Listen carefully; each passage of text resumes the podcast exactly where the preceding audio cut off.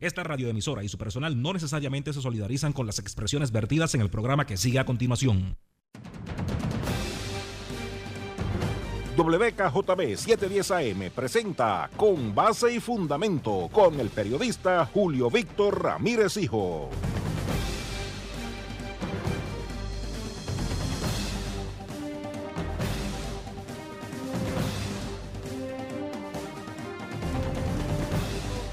Buenas noches, bienvenidos a Con Base y Fundamento a través de la que no respeta distancia, WKJB 710. Les saluda a su amigo Julio Víctor Ramírez Hijo con ustedes hoy hasta las 9 de la noche en el programa de mayor audiencia en la radio del oeste de Puerto Rico a esta hora y es con base y fundamento. La dirección técnica en la transición de Joe Rivera con Hermes Mato Jr., que vamos a estar eh, con ustedes eh, y tenemos, yo le prometí un programa que iba a estar que de hoy. Bien interesante. Y les envío muchos saludos a la gente que ya se está conectando a través de nuestra cuenta de Facebook Live. Como les anticipé ayer, no vamos a estar haciendo Facebook Live las dos horas del programa, el micrófono número dos. Y el de, la, de los audios es el micrófono número tres, por si acaso. Este, vamos a ir acercando el, micrófono, pero ya, ya mismito ella habla. Pero la, la cuestión es la siguiente. O sea, yo le prometí a ustedes un programa que iba a estar eh, bien interesante, que iba a estar bien caliente, por el hecho de que ustedes saben que anoche, antes de terminar el programa, nosotros hablamos sobre unas expresiones que hizo la expareja de un candidato a la legislatura por el distrito 18 que comprende parte de Mayagüez, Añasco, Aguada, Rincón y parte de Moca. Y ella hizo unas expresiones que entiendo yo que ameritaban darle foro en el programa y darle la oportunidad a ella para que se manifestara más allá de lo que escribió en su cuenta de Facebook. Nosotros, y se lo digo porque si ustedes han estado siguiendo lo que nosotros hemos estado haciendo en este programa durante toda esta semana, desde que comenzó este, esta situación y la policía, que, porque fue la policía la que da a conocer los hechos y da a conocer la información, pues nosotros lo que hicimos fue reseñar lo que publicó y lo que ofreció la oficina de prensa de la policía de Mayagüez sobre este incidente en particular, sobre la, la citación en la fiscalía, etcétera. Y pues nosotros, eh, como parte de la responsabilidad periodística que tenemos, hicimos las gestiones con todo el mundo para escuchar las versiones de todo el mundo. Y pues la cosa es que eh, me comunico, y lo voy a mencionar por nombre porque esto es un caso ya público, me comunico con el señor Benjamín Velázquez, conocido por Benji, que es candidato, precandidato, aspirante primarista al escaño del Distrito 18 que actualmente lo ocupa el representante José Che Pérez Cordero, que no tiene nada que ver con esta situación, pero que es correligionario de, del señor Velázquez. El asunto es que nosotros nos comunicamos con él, le dejamos mensaje en su teléfono, mensaje de voz en su teléfono. Eh, sale que no era el número de teléfono de él, que lo había cambiado, así que pues eh, era el número que teníamos disponible en aquel momento. Le dejamos mensaje de texto en el inbox de su cuenta de Facebook. Como lo dije, eh, lo he dicho anteriormente, él es contacto en Facebook. Yo creo que después de esto me bloquea. Pero él es contacto en Facebook, no es amigo mío personal, porque como les dije anoche, yo, mis amistades son eh, bien selectas y yo no, o sea, yo, yo sé quién es amigo mío y sé quién no lo es.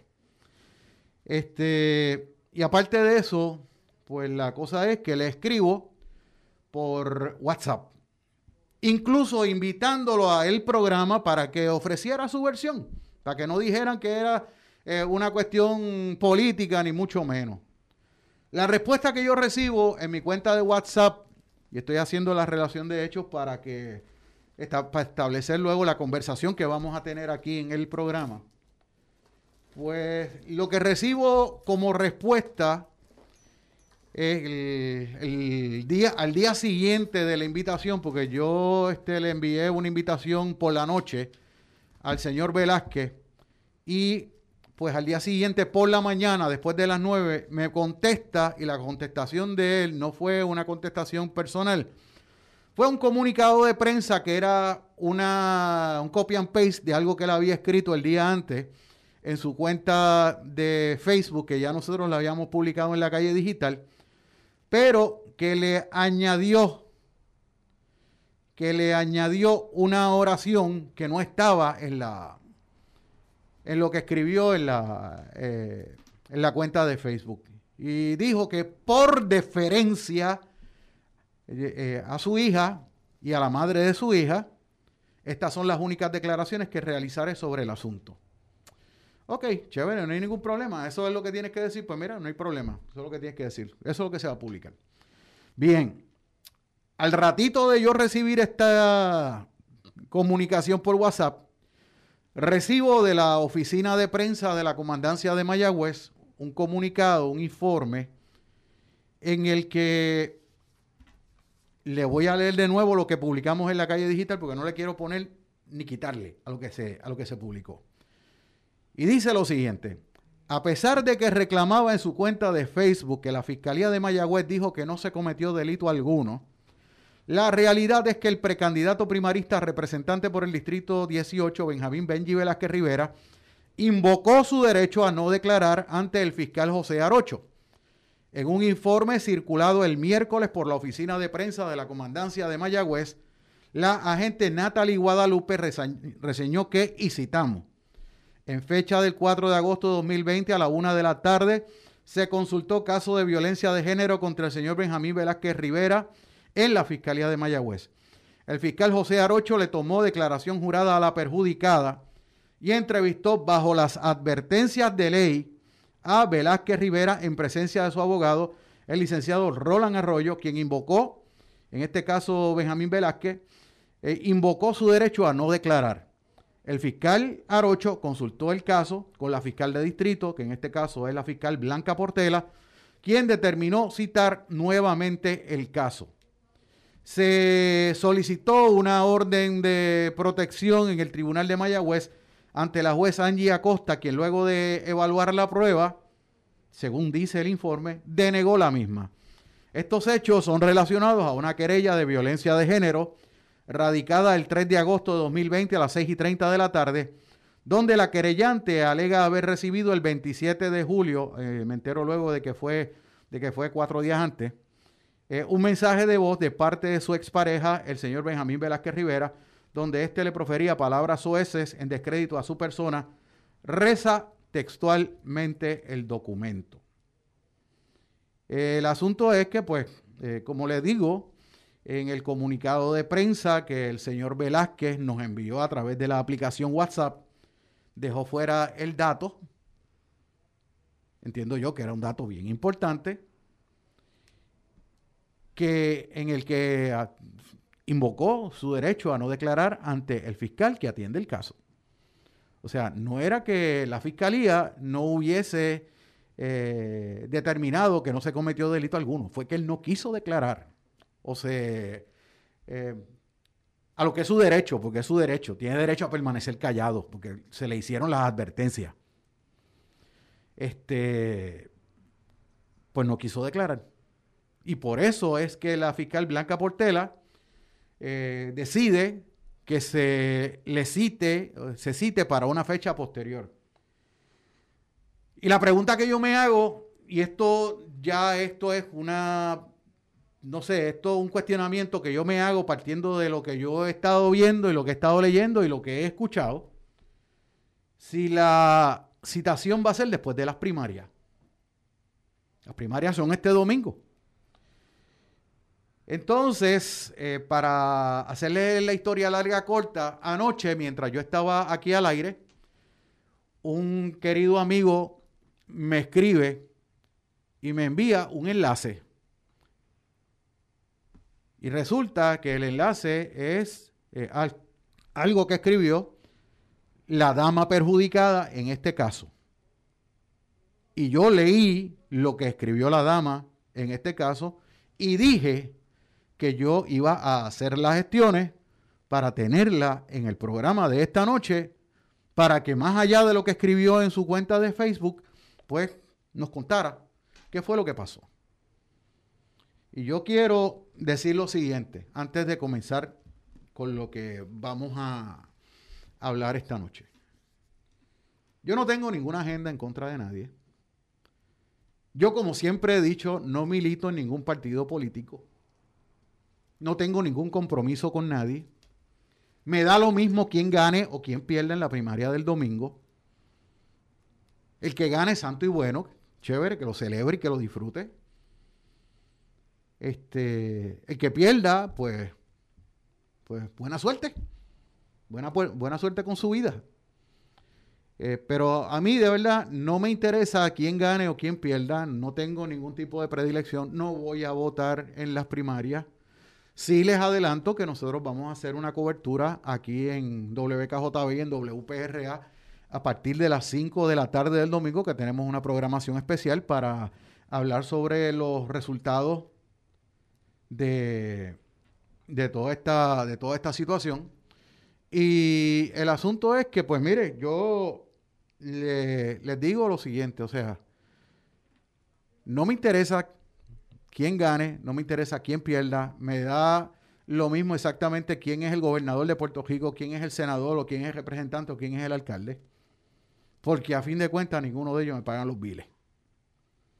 Y precisamente una de las razones por las que yo no tengo anuncios políticos en este programa, por lo menos a través mío en este programa, porque en el programa hay anuncios políticos, pero son gestionados a través de la gerencia de la emisora, que eso siempre ha sido claro desde el primer momento pero yo no tengo ningún compromiso con nadie.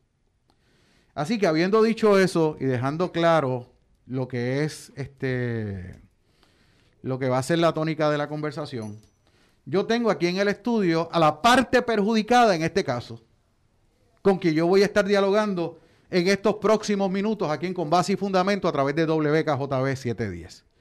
Nos toca la primera pausa del programa. Regresamos en breve para entrar de lleno con la conversación aquí en Con Base y Fundamento a través de WKJB 7 días. Regresamos en breve. Hermano Popular, te habla tu alcalde de Añasco y amigo Jorge Esteves Martínez. El oeste necesita una mujer comprometida, servidora pública y defensora del Partido Popular Democrático. El 9 de agosto, vota como yo. Vota por la número 2 en tu papeleta rosa, Migdalia González. El oeste se fortalece con Migdalia, senadora del distrito Mayagüez Aguadilla.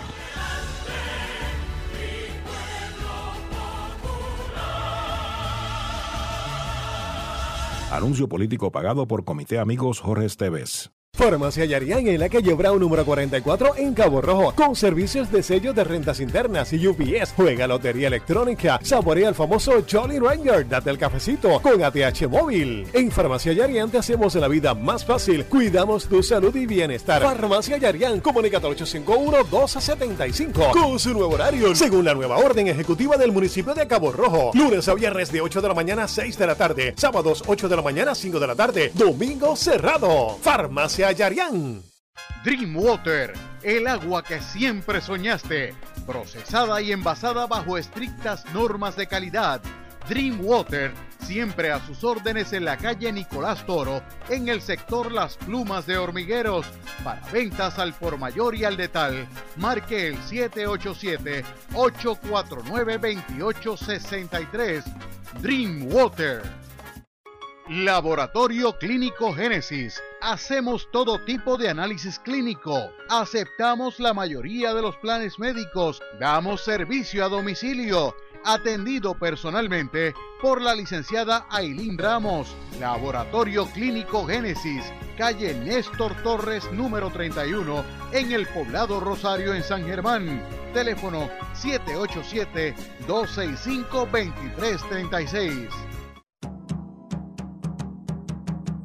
Mi pueblo es historia, es sudor. Mi pueblo es música. Mi pueblo es estilo. Es raza de mil colores. Mi pueblo es café. Friends Café, ahora con Servicarro, marginal de la carretera número 2, West en Plaza frente al Mayagüez Mall. Todos los sábados a las 9 de la mañana el programa Levantando al Caído con Jesucristo con el evangelista Edwin González y sus colaboradores. No deje de escuchar este su programa que será de gran bendición para todo aquel que lo sintonice. Dios puede hacer cosas grandes en su vida. Levantando al Caído con Jesucristo. Sábados a las 9 de la mañana por WKJB 710 y WKJB710.com. Escuche este domingo 9 de agosto, Primarias 2020 por WKJB y WPRA desde las 5 de la tarde, moderado por el periodista Julio Víctor Ramírez Hijo. Entrevistas e información sobre resultados de las primarias en los pueblos del oeste y a nivel nacional. Infórmate primero escuchando Primarias 2020 con Julio Víctor Ramírez Hijo por WKJB 710 AM y WPRA 990.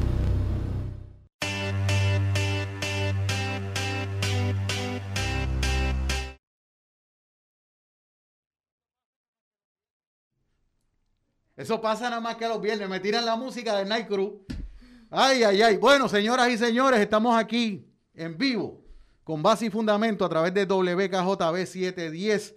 Hermes Mato Jr. en la dirección técnica, Julio Víctor Ramírez, hijo de la calle digital. Estamos con ustedes hasta las 9 de la noche en el programa de mayor audiencia en la radio del oeste de Puerto Rico a esta hora con base y fundamento. Antes de entrar con la entrevista de esta noche, quiero enviarle muchos saludos a la gente que se ha conectado. Eh, Aida Luz Zurita de Mayagüez, saludos. Karen Ruiz, muchos saludos. Yamil Ruiz, eh, Antonio Franqui, eh, Oniel Troche, Carmen Ortiz, buenas noches. Iris Nieves, que se conectó. Marigior Van Roy también está conectada. Eh, Iris Nieves, Lourdes Irizarri, un abrazo. Eh, Marilyn Crespo Soto está conectada. Mari Muñiz, Yuri, Judith Vega, mi pan Edgardo Pérez, Carmen Buceda, eh, Joanny Rodríguez Villán, eh, buenas noches, siempre en sintonía.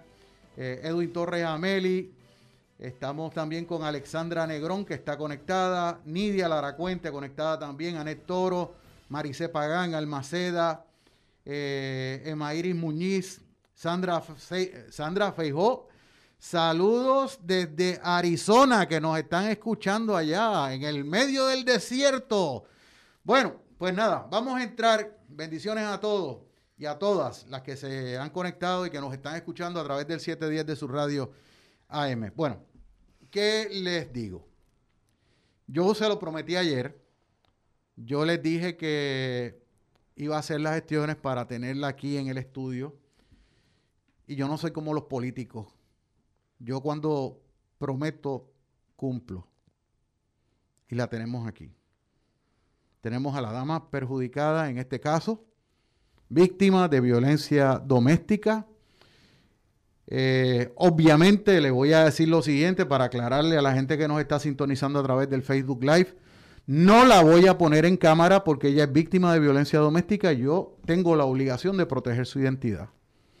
No la voy a mencionar por su nombre porque también sería identificarla. O sea, los que la conocen saben quién es y saben por lo que está pasando. Pero yo no me voy a, vamos a decir, yo no, yo no voy a contribuir a victimizarla más de lo que está. Así que pues yo voy a seguir con la cámara puesta encima de mí. Yo le voy a preguntar, ella me va a contestar porque ella está aquí en el estudio.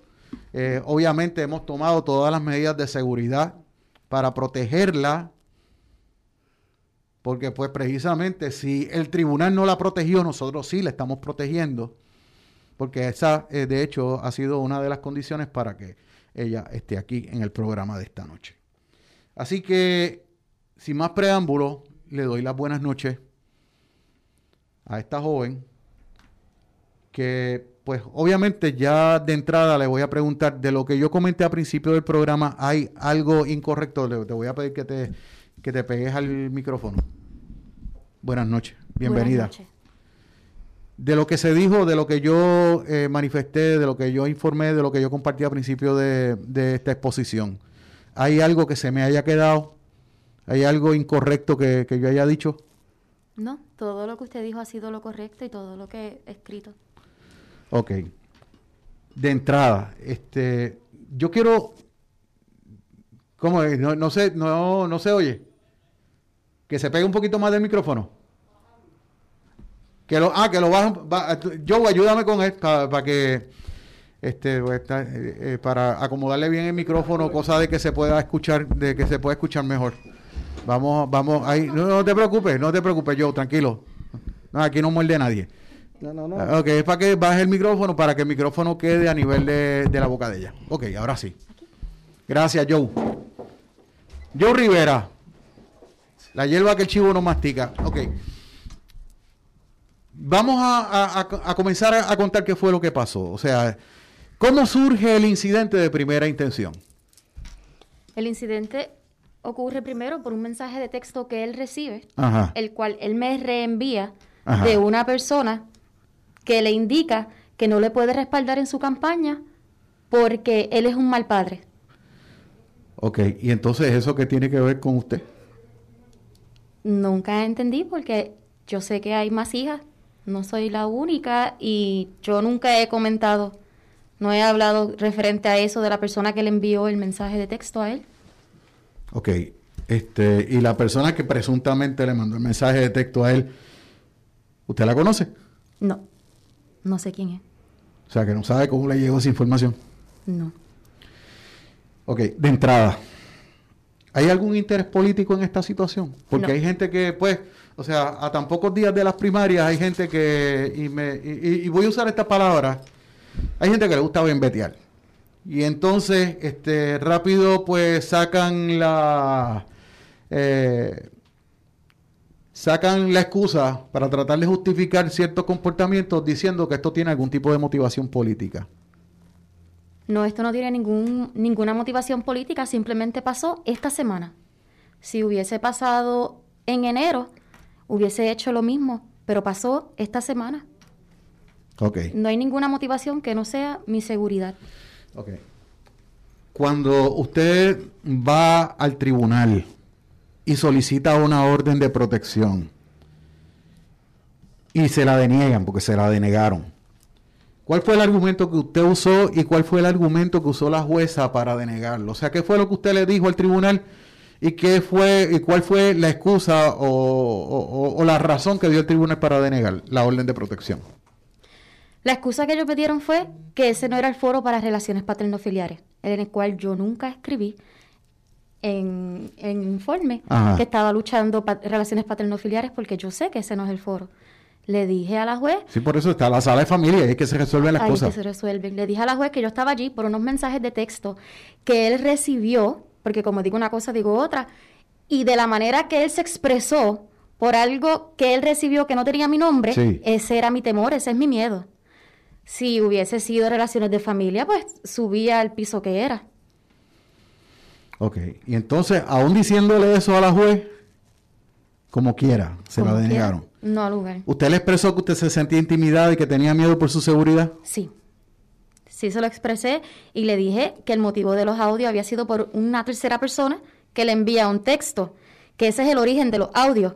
Le, ella escuchó los audios, aún así no al lugar. Como quiera, escuchó los audios, como quiera, este... Y de otra tercera persona Bueno, que yo me voy a decir envía. una cosa, usted me perdona, pero hay otra gente que por menos sí le, le dan órdenes de protección, por menos que eso, Sí, lo he visto en la prensa y en la televisión. por eso. O sea, y entonces, este, la, la, la situación en, en este caso en, en particular, cuando, porque yo vi lo que usted escribió y lo compartimos anoche en el programa que lo leímos, que supuestamente alguien, ahora mismo no estoy claro si fue uno de los fiscales, eh, hizo referencia a que faltaban pocos días para las primarias. O sea, ¿qué fue lo que pasó allí? A prim- de primicia, cuando ellos me entrevistan, me dicen, pero es que faltan pocos días para las primarias. Y le digo al fiscal, yo no estoy aquí por primaria, yo no estoy contando días para saber que el domingo hay primaria. Simplemente son unos mensajes que sucedieron ven acá, ahora. pero aquí, hay un, aquí hay un asunto que, que me, me choca. O sea, ¿cómo es posible que un fiscal use el elemento de juicio de la cercanía de una fecha de primaria para determinar si procede o no con un caso. O sea, estamos hablando de, una, de unos hechos que se le presentan y que se supone que él los atiende independientemente del calendario. Exacto. Y como quiera. O sea, este, al final, él le, le toma, la fiscalía le tomaron declaración jurada a usted. Sí, me tomaron una declaración jurada. Que sepa usted, la otra persona declaró. Cuando salí de ahí, entiendo que él dijo que no iba a hablar, el derecho del de no hablar. Y entendía yo que no iban a, pasar, pero en la querella dice que hay una hay una cita pendiente. Sí, sí, por eso lo que pasa es que cuando hay una que hay una este, una denuncia, hay una declaración jurada de la parte perjudicada, se hace la se hace la gestión para que la, la otra parte dé su declaración y su versión de los hechos y la persona eh, se acoge a su derecho a permanecer callado porque pues el propio informe dice que le hicieron las advertencias. Las advertencias son, tiene derecho a, permanecer callado, todo lo que diga puede ser usado en su contra y todo eso que viene por ahí para abajo. Este, pues se supone que el proceso continúe. O sea, el proceso continúe y no se quede allí, pero lo que me choca es que vienen y le dicen, eh, vienen y dicen que van a citar, pero no dicen para cuándo. No. Usted no tiene ninguna fecha, no le han notificado nada. Nada. No le han dicho nada. Nada. Salí de allí hasta el sol de hoy, hasta la hora que estoy aquí, nadie me ha llamado para una cita. Le pregunto, y esto quiero que me lo conteste con, con, la, con la sinceridad con la que me ha hablado desde que estamos conversando sobre este asunto. ¿Usted tiene miedo? Sí. ¿Tiene miedo a daño físico? La verdad, tengo miedo. No, no, esperaba esa actitud de él, por la persona, ¿verdad? Como te digo una cosa, es la primera vez que se expresa así, pero de la primera que explote así por algo que, que le dijeron, si le llegan a decir mi nombre y le llegan a decir fuiste tú, ya no va a pasar con ¿Teme por su seguridad? Sí. Quiero para la gente que nos está escuchando a través de la radio y que nos está viendo a través del, Facebook Live, eh, aquí hay personas que están protegiendo la seguridad de esta señora que nos acompaña aquí en el, en el estudio esta noche y que están tomando todas las medidas para protegerla. De hecho, no está aquí en el estudio con nosotros porque aquí las reglas de la emisora es que son máximo dos personas por estudio, pero lo estoy viendo desde donde estoy, lo estoy viendo y está y estamos y estamos eh, conscientes de que de que ella está haciendo, pues, pues, vamos a decirlo así, tiene un guardaespaldas aquí y la y está eh, precisamente por el temor que ella tiene de, sufrir eh, algún algún daño físico. Pregunto, después de la del incidente, después del incidente, si han tratado de comunicar con usted para, no sé, este, eh, por la razón que sea, meterle presión, buscar la manera de que usted este, quite la, la denuncia. O sea, ¿ha habido algún intento de comunicarse con usted? Después del incidente se comunicó el director de campaña. El director de campaña. Para que yo no usara los audios. Para nada. ¿Y cómo se llama el director de campaña? Juan Marcos Ramos. ¿Ok? Para que usted no usara los audios. ¿Y cuál es el interés de que usted no usara los audios? Él alegaba que, que era que era un accidente, que no tenía por qué salir de allí. Ajá. Que fue en un momento de coraje. Ajá. En un momento de coraje. y eso no eso no evidencia el carácter de una persona. Ese tipo de exabrupto o ese tipo de explosión. Yo entiendo que sí. De la primera. ¿Usted qué lo conoce? Y esto es una apreciación personal suya. Esta persona tiene mecha corta, o sea, desde el punto de vista de que eh, explota ante cualquier situación o es una persona pues que pudiéramos decir que es una persona ecuánime? ¿Tiene mal genio? ¿Es buena gente? O sea, ¿cómo, cómo usted describe a esta persona antes del incidente? Antes del incidente, ¿verdad? La comunicación no era excelente. Yo trataba de llevar la situación. La fiesta en paz. La fiesta en paz. Ok. Nunca me imaginé, como lo he dicho, digo una cosa, digo la otra, que él fuera una persona explosiva. Porque no, si, si te digo que sí, te me estoy mintiendo. Ok. Pero de la manera que él explotó, es la que me causa ese temor. Mientras usted estuvo, y me perdona porque estamos, vamos a entrar en una cuestión de intimidad. Mientras usted estuvo eh, eh, en una relación con él, eh, ¿hubo algún tipo de, no sé, si, si maltrato psicológico, maltrato físico, este, no sé, que, que pudiera eh, establecerse como un, como un patrón de, de maltrato? Mientras estuvo en la relación, no. Ajá. Mientras estuvo en la relación, no. no. ¿Y después? Después había una pres- un poco de presión, porque, ¿verdad? Tenemos una hija en común. Ajá.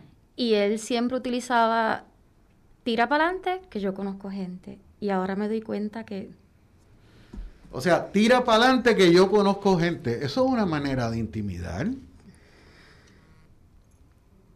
El sacar pecho con las relaciones que pueda tener en la calle, con la gente que sea. Eso es una, eso es una manera de, de, de intimidar. No estoy poniendo palabras en su boca. Eso, estoy dejándome llevar por lo que yo estoy viendo desde los bleachers, porque yo estoy mirando esto de afuera. O sea, pero cuando alguien me dice, ah, yo tengo contacto, yo tengo, yo conozco gente. Ajá, ¿y qué tú me quieres decir con eso? O sea, este, pregunto, yo, yo le eh, quiero dejarlo claro. O sea, de entrada, ¿hay alguna intención de perjudicar la candidatura de esta persona? no, nunca ha sido mi intención perjudicarlo. Ninguna. No. ¿Y por qué en la grabación se oye tan, tan frenético y tan energúmeno? Asegurando que eso es así, de que está, de que, de que, de que según le dañó la campaña del 2016 fue, Sí, de que él no salió electo por culpa suya. sí, O sea, este, usted tiene tanto poder como para lograr que un candidato político no salga electo. no. De hecho, si, si mi intención hubiese sido hacerle, hacerle el supuesto daño que ellos alegan, no iba a esperar a unas primarias, hubiese esperado unas elecciones. Pero mi intención nunca ha sido perjudicarlo porque él es el padre de mi hija. Incluso hay mensajes que así lo especifican. Él me pidió ayuda de funcionaria y yo le había comentado en su momento que sí. Porque no es mi intención hacerle daño, él es el papá de mis nenas. O sea, que usted iba a ser funcionaria de colegio de él. sí. ¿Y ahora? No, ya no. Por eso. Ya no. que ¿Y va a votar el domingo? No, no le voy a preguntar por quién va a votar, pero... Ay, Dios mío. qué- Bueno, yo lo que, lo que quiero preguntarle, son las 7 y 32, yo este, no voy a, a extender la entrevista mucho más allá de las y 40, vamos a estar como 8 minutos más. Este, este proceso, ¿usted lo va a llevar hasta las últimas consecuencias? ¿Pasó algo? No, vamos, sigamos, va- va- vamos a seguir acá. Este proceso, ¿usted lo va a llevar hasta las últimas consecuencias? Sí. Sí. Sí, porque sí, de la... hay muchas mujeres que tal vez están pasando lo mismo Sí. y por miedo han callado, porque vemos la manipulación que hay. Sí. Pero el asunto es que eh, busque ayuda. Yo sé que usted tiene mucha gente que, que la está le está apoyando eh, y le está dando ¿cómo le digo? Ah, eso era un delivery, tranquila. No, no, fue que llegó alguien y entonces pues como ella está en este estado de nervio, pues era un delivery que le trajeron a Joe. Así que tranquila, puedes respirar tranquila ahora, ¿ves? Señores, esta, esta dama se convirtió en un manojo de nervios cuando sintió que la puerta sonó. O sea, no tienes nada de qué preocuparte, estás segura aquí, no hay problema. Eh, fue un delivery que le trajeron a Joe. Así que no, no hay, no hay problema. Mira, está, se, pero ya está, mira, te empezó hasta a sudar. Pero, o sea, eso es, o sea, eso es eh, eh, el estado de nervios que esta señora tiene. O sea, estamos hablando de que, de que se pone así con el mero hecho de que la puerta suena. Y entonces Joe salió y entonces pues el, el caballero que está pues guardando la seguridad de ella, pues también sale, pero pues al final es, fue un delivery que le trajeron a Joe. O sea que no hay nada que preocuparse, pero el problema es que, o sea, ese es el estado de nervios en el que esta señora se encuentra como resultado de esta situación. O sea, ella me preguntó que si ella podía venir acompañada aquí a la emisora a la entrevista. Yo le dije que sí, que yo no tengo ningún problema, obviamente, que, en el estudio teníamos que estar ella y yo, porque esa es la regla aquí en la emisora, y que la otra persona que la acompañara tenía que estar en uno de los estudios esperando. Y, pues la, cosa es que este eh, se ha cumplido con lo que se compromet, con, con, lo, con lo que nos comprometimos. Porque si hay algo que nosotros le damos valores a la palabra que nosotros damos. Y yo sé que aquí no va a pasar nada, porque no lo vamos a permitir. Ninguno de los que está aquí lo va a permitir, empezando por mí. Este, ¿Qué mensaje le envía a usted a toda esa gente? O sea, no, es, no me voy a referir específicamente al, al caballero en cuestión, y creo que al decir caballero, pues le estoy, estoy dando demasiado este, standing. Y esto es una opinión mía personal. Este, ¿Qué mensaje usted le envía a estos individuos maltratantes que creen que abriéndole la boca a las mujeres, se creen que se las pueden comer? O sea, se creen que pueden este, intimidar a la gente alzándole la voz se creen que pueden intimidar a la gente sacando pecho con los contactos y con las amistades que puedan tener. Y se creen que pueden hacer lo que les dé la gana porque piensan que tienen el sistema de justicia al lado de ellos. ¿Qué mensaje usted le manda a ese tipo de personas? ¿Qué les dice? ¿Qué les dice a las víctimas entonces? A las víctimas que no se queden calladas. Que yo sé que si de la primera intención no te escuchan por por la manipulación que debe haber, siempre hay gente buena que ayuda. Siempre hay gente buena que cree en ti y ve la evidencia. Yo te deseo lo mejor. Te deseo lo mejor. No voy a extender la entrevista más allá de lo que hemos conversado hasta ahora. Pero te deseo lo mejor, de verdad. A ti y a tu hija. Y a tus hijos este, que todo este, vamos a decir que toda esta tormenta pase, que puedas retomar tu vida en paz, que puedas salir de tu casa sin tener que estar mirando hacia atrás, que puedas sentarte en un lugar y no sobresaltarte por el mero hecho de que una puerta suene. O sea, eso es la, eso es lo que, lo que yo deseo, que puedas seguir viviendo tu vida eh, con tranquilidad y porque viendo a una madre tranquila, los hijos también están tranquilos. Sí. Gracias por venir. Gracias por la invitación. Bueno, pues vamos a la pausa, son las 7:37 minutos en la noche. Regresamos en breve. Esto es con base y fundamento a través de WKJB 710.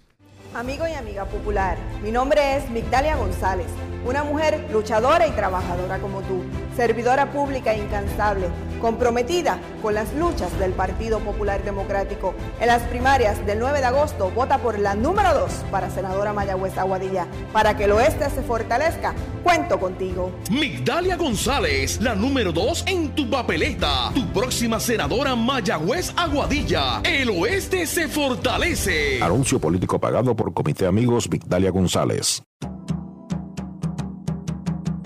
Mi pueblo es historia, es sudor. Mi pueblo es música. Mi pueblo es estilo. Es raza de mil colores. Mi pueblo es café. Friends Café, ahora con Servicarro, marginal de la carretera número 2 West en Plaza frente al Mayagüez Mall. Farmacia Yarián en la calle Brown número 44 en Cabo Rojo con servicios de sello de rentas internas y UPS. Juega lotería electrónica, saborea el famoso Jolly Ranger, date el cafecito con ATH móvil. En Farmacia Yarián te hacemos la vida más fácil, cuidamos tu salud y bienestar. Farmacia Yarián, comunica al 851-1275 con su nuevo horario según la nueva orden ejecutiva del municipio de Cabo Rojo. Lunes a viernes de 8 de la mañana a 6 de la tarde, sábados 8 de la mañana a 5 de la tarde, domingo cerrado. Farmacia Laboratorio Clínico Génesis. Hacemos todo tipo de análisis clínico. Aceptamos la mayoría de los planes médicos. Damos servicio a domicilio. Atendido personalmente por la licenciada Ailín Ramos. Laboratorio Clínico Génesis. Calle Néstor Torres número 31 en el poblado Rosario en San Germán. Teléfono 787-265-2336. Dreamwater, el agua que siempre soñaste, procesada y envasada bajo estrictas normas de calidad. Dreamwater, siempre a sus órdenes en la calle Nicolás Toro, en el sector Las Plumas de Hormigueros. Para ventas al por mayor y al detal, marque el 787-849-2863. Dreamwater. Voy a narrar la vida campesina. Sintoniza de lunes a sábado comenzando a las 5 de la madrugada. Levántate con KJB. Solo en el destino yo solía creer por no conocer al Padre Divino. Levántate con KJB con la música típica puertorriqueña. Yo habito la tierra luz que alumbró sueños distantes. Recuerda, de lunes a sábado, comenzando a las 5 de la madrugada, levántate con KJB a través de WKJB 710 AM, WKJB710.com y a través de Tuning Radio. Levántate con KJB. Desde niño me he gustado. Escuche este domingo 9 de agosto, Primarias 2020 por WKJB y WPRA desde las 5 de la tarde, moderado por el periodista Julio Víctor Ramírez Hijo. Entrevistas e información sobre resultados de las primarias en los pueblos del oeste y a nivel nacional. Infórmate primero escuchando Primarias 2020 con Julio Víctor Ramírez Hijo por WKJB 710 AM y WPRA 990. Regresa el periodista Julio Víctor Ramírez Hijo a su programa Con Base y Fundamento.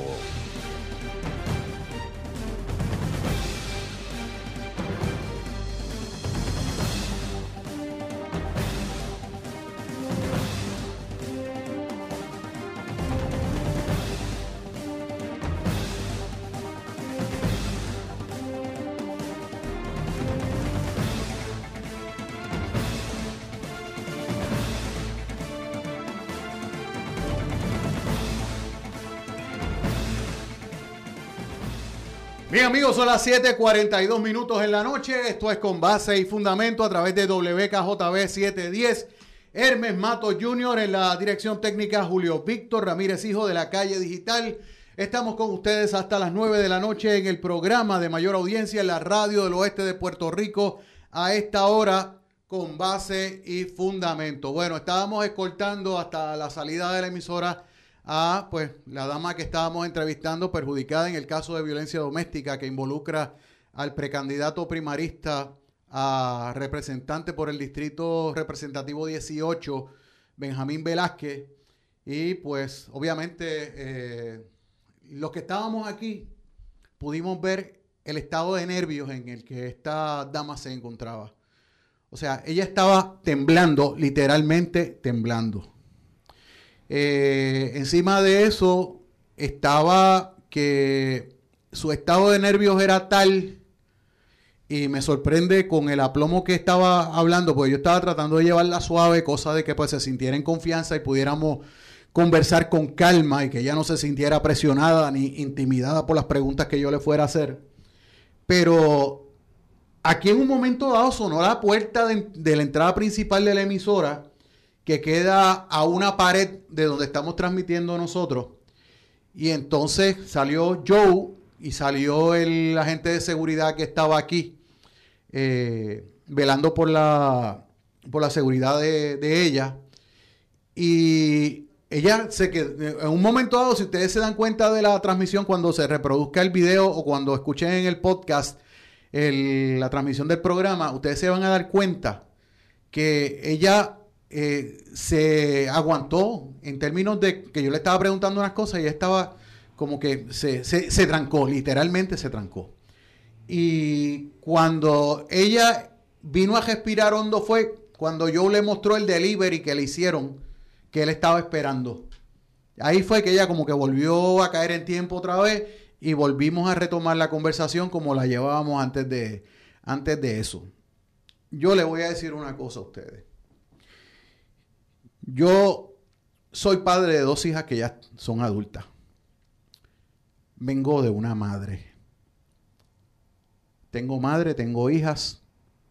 He estado casado. He tenido relaciones eh, con damas que no han llegado al matrimonio. Pero a todas y a cada una de las damas que han pasado y de las mujeres que han pasado por mi vida, independientemente del tipo de relación que hemos tenido, yo nunca he levantado la voz para ninguna de ellas. Ni, las he tratado como este individuo trató a esta dama en esos mensajes de voz que le envió. Yo sería incapaz de hacer una cosa como esa. Y mucho menos sería incapaz, que como en este caso no ocurrió, quede claro, pero yo sería incapaz de levantar la mano para una dama. Y yo, cualquier cosa que tenga que ver con violencia doméstica, o con maltrato a mujeres, o con maltrato contra niños, o contra, y maltrato contra ancianos, eso, de verdad que eso, yo no lo dejo pasar. Aquí se le dio oportunidad a todo el mundo de expresarse. La dama que estaba aquí en el, en el programa, pues sí, accedió y estuvo aquí sentada en el programa hablando con nosotros por espacio de media hora. Yo le dije que no íbamos a estar el programa completo hablando porque obviamente no, no había razón para estar dos horas hablando. Pero el tiempo que razonablemente se entendió era el suficiente para poder llevar la, eh, la entrevista y lo que queríamos comunicar en, en la entrevista a los amigos oyentes y a los amigos que, y amigas que están conectadas a través del Facebook Live, pues lo hicimos. O sea, creo que media hora fue lo que hablamos nosotros, media hora, sí, media hora. Este, fue más que suficiente. Y yo la tenía frente a mí. Ustedes no la vieron porque intencionalmente no movimos la cámara para donde estaba ella porque había que proteger su identidad. Nunca la mencioné por su nombre, pues si ustedes escuchan la grabación, en ningún momento la mencioné por su nombre. Precisamente por eso mismo, porque es víctima de violencia doméstica y yo no la voy a exponer públicamente. Así que yo lo que le digo a ustedes es lo siguiente. Esto no tiene que ver con política. Pero aquí hay que evaluar el carácter de las personas que pretenden ocupar, cargos públicos en este país. Hay que evaluar ese carácter. Yo se la dejo en la cancha a ustedes, ustedes son los que evalúan. Si van a votar en las primarias del domingo, eso es asunto de ustedes. Si no van a votar, es asunto de ustedes. Yo soy uno de los que no va a ir a votar, así que este no, no este, eh, eh, no tengo ningún problema con eso, pero le digo, le digo lo siguiente, no hay que, no hay que, que, eh, de verdad, este tipo de entrevistas molestan, o sea, molesta el hecho del contenido, de lo que se habló, de lo que, de lo que pudimos eh, percibir, del grado de, temor y de miedo que tiene una víctima de violencia doméstica, a la que no hay que ponerle una mano encima para victimizarla, porque ese es el problema. O sea, tú para tener una eh, persona víctima de violencia doméstica, independientemente sea hombre o sea mujer,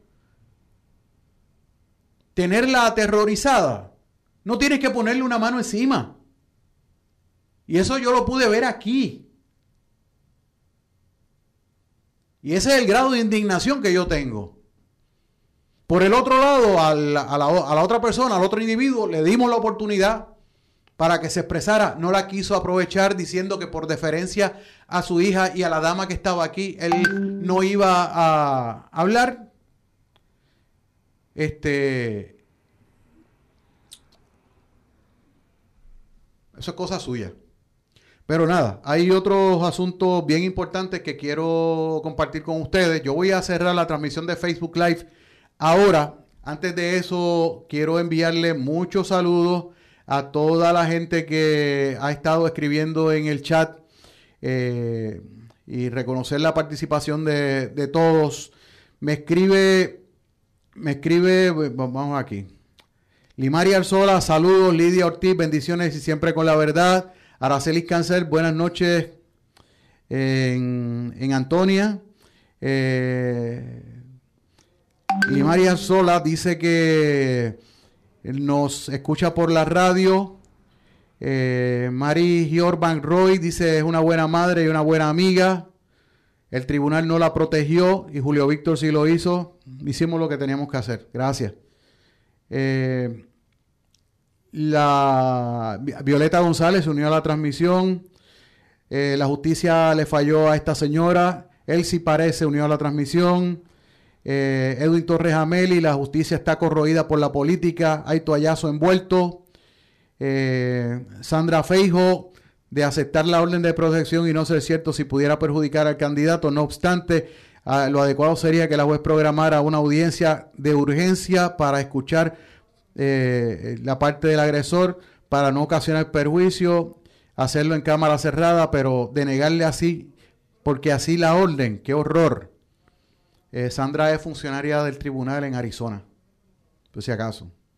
Este, eh, sigo aquí leyendo. Marice Pagán, buena, bonita noche. Sigo por radio, bendecido. Ah, y tu familia, eh, soy Dormiguero. Chévere. Dormigueros son buena gente. Milagro Ruiz, buenas noches. Bendiciones, Julio Víctor y demás en sintonía. Gadiel Galdi Feliciano, digámosle no al maltrato hacia la mujer. Edwin Torres Ameli me escribe que se comunique con la Procuraduría de la Mujer para que esté en récord por si acaso. Melissa Torres se unió a la transmisión. Natalie Guadalupe, saludos Natalie, se unió a la transmisión también. Carmen Ortiz, ahí, eh, ahí dice eh, eh, aquí que hay, a ver qué más hay aquí, porque se, se escriben y se contestan. Eh, Harold O'Mill, eh, maldita sea la justicia si falla en proteger a una víctima de violencia doméstica mientras alcahuetea ofensores y no digo imputados sino ofensores ya convictos por la ley 54. Espero que el personal del Tribunal de Mayagüez escuche este programa o vea esta grabación. Yo también espero que la vean. De verdad que sí. Bueno, yo voy a cerrar la transmisión de Facebook Live por ahora. Eh, les invito a que el domingo a las 5 de la tarde nos acompañen en la cobertura especial que vamos a hacer de las primarias aquí en WKJB 710 y en WPRA 990, porque vamos a estar el domingo aquí con ustedes. Yo voy a seguir a través del 710 en su radio AM con base y fundamento porque el programa sigue. Se acaba la transmisión de Facebook Live, pero el programa sigue hasta las 9 de la noche aquí en Con Base y Fundamento a través de WKJB 710. Tengan buenas noches, mis amigos de Facebook Live. Y el lunes volvemos. Digo, no, el domingo volvemos y el lunes volvemos con otro Facebook Live en Con Base y Fundamento. Mientras tanto, quédense en el 710 porque sigo con ustedes a través de la radio. Regresamos en breve. Te habla Jocelyn Rodríguez Negrón, tu próxima y segura representante del Distrito 19. Te exhorto a participar de las primarias del Partido Popular Democrático este domingo 9 de agosto. Los colegios electorales abrirán a las 8 de la mañana. Te pido ese voto de confianza. Juntos seremos la fuerza que transformará el oeste. Soy la número 2 en la papeleta para representante del Distrito 19 Mayagüez San Germán. Vengo con el compromiso, juventud y experiencia a servirte. Cuento contigo. Anuncio político pagado. Comité Amigos Jocelyn Rodríguez. Plaza Sultana, con todos sus restaurantes y locales en la marginal de la carretera número 2 en Mayagüez, te informan que cumpliendo con la orden ejecutiva de la gobernadora de Puerto Rico por la pandemia del COVID-19, están ofreciendo los servicios de órdenes por teléfono para recogido, delivery, servicarro y salones abiertos con las debidas medidas de seguridad. Longhorn Restaurant, Sizzler, Dynasty Restaurant, Subway, Taco Maker, Wendy's, Church's Chicken, Cold Stone, Starbucks y Marcos Pizza, todos en un mismo lugar, Plaza Sultana en Mayagüez, y este virus lo paramos unidos. Farmacia Yarián en la calle Brown número 44 en Cabo Rojo, con servicios de sellos de rentas internas y UPS. Juega lotería electrónica, saborea el famoso Jolly Ranger, date el cafecito con ATH móvil. En Farmacia Yarián te hacemos la vida más fácil, cuidamos tu salud y bienestar. Farmacia Yarián, comunicate al 851-1275 con su nuevo horario, según la nueva orden ejecutiva del municipio de Cabo Rojo. Lunes a viernes de 8 de la mañana a 6 de la tarde, sábados 8 de la mañana a 5 de la tarde, domingo cerrado. Farmacia Mi pueblo es historia. Es sudor. Mi pueblo es música. Mi pueblo es estilo. Es raza de mil colores. Mi pueblo es café. Friends Café, ahora con Servicarro, marginal de la carretera número 2, West en Plaza frente al Mayagüez Mall. Dream Water, el agua que siempre soñaste, procesada y envasada bajo estrictas normas de calidad. Dream Water, siempre a sus órdenes en la calle Nicolás Toro, en el sector Las Plumas de Hormigueros. Para ventas al por mayor y al detal, marque el 787-849-2863. Dream Water. Laboratorio Clínico Génesis. Hacemos todo tipo de análisis clínico. Aceptamos la mayoría de los planes médicos. Damos servicio a domicilio atendido personalmente por la licenciada Ailín Ramos. Laboratorio Clínico Génesis, calle Néstor Torres número 31, en el poblado Rosario en San Germán. Teléfono 787-265-2336. Escuche este sábado de 2 a 3 de la tarde el programa La Voz del Oeste Borincano con Joel Sánchez Ayala, candidato a senador por el distrito Mayagüez Aguadilla por el Partido Popular Democrático. La Voz del Oeste Borincano con Joel Sánchez Ayala este sábado de 2 a 3 de la tarde por WKJB 710 AM y WKJB710.com. Escuche este domingo 9 de agosto, Primarias 2020 por WKJB y WPRA desde las 5 de la tarde, moderado por el periodista Julio Víctor Ramírez Hijo. Entrevistas e información sobre resultados de las primarias en los pueblos del oeste y a nivel nacional. Infórmate primero escuchando Primarias 2020 con Julio Víctor Ramírez Hijo por WKJB 710 AM y WPRA 990.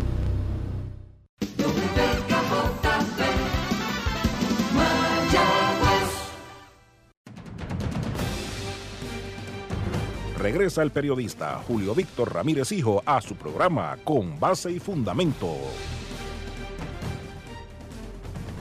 Bien amigos, son las 7.57 minutos en la noche. Esto es Con Base y Fundamento a través de WKJB 710 Hermes Mato Jr. en la dirección técnica. Julio Víctor Ramírez Hijo de la calle digital y estamos con ustedes hasta las 9 de la noche en el programa de mayor audiencia en la radio del oeste de Puerto Rico a esta hora con base y fundamento. Bueno, vamos a otras eh, historias que se estuvieron trabajando durante el día de hoy.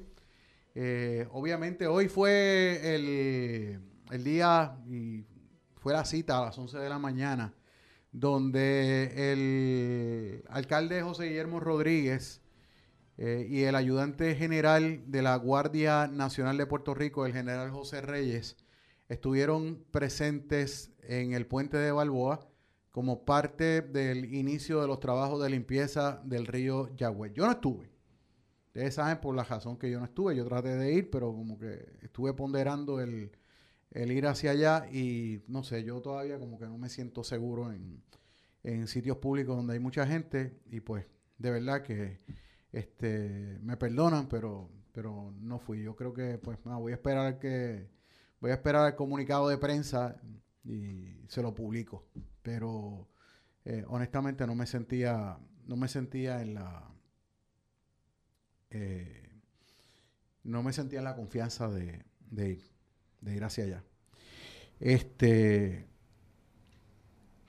la policía creó un correo electrónico para alertar sobre el incumplimiento de la orden ejecutiva. Oigan esto. O sea, tienen un, un chota line a través de email. El coronel Luis Colón Ortiz, comisionado auxiliar de operaciones de campo, informó la creación del correo electrónico cumple con la orden ejecutiva arroba policía.pr.gov.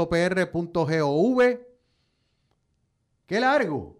Cumple con la orden ejecutiva arroba policía.pr.gov con el fin de que todo ciudadano pueda alertar referente al incumplimiento de la orden ejecutiva 2020-060 del toque de queda. Pregunto yo, para eh, delatar a quién. ¿Delatar a quién? A comerciantes. Delatar a ciudadanos que estén jangueando después de las 10 de la noche o, después, o que estén bebiendo después de las 7. ¿El IES es aquí o allá? En, ¿Es allá o acá? Ok. No es que escuché el tono del IES, el sistema de alerta de emergencia. Ah, es aquí.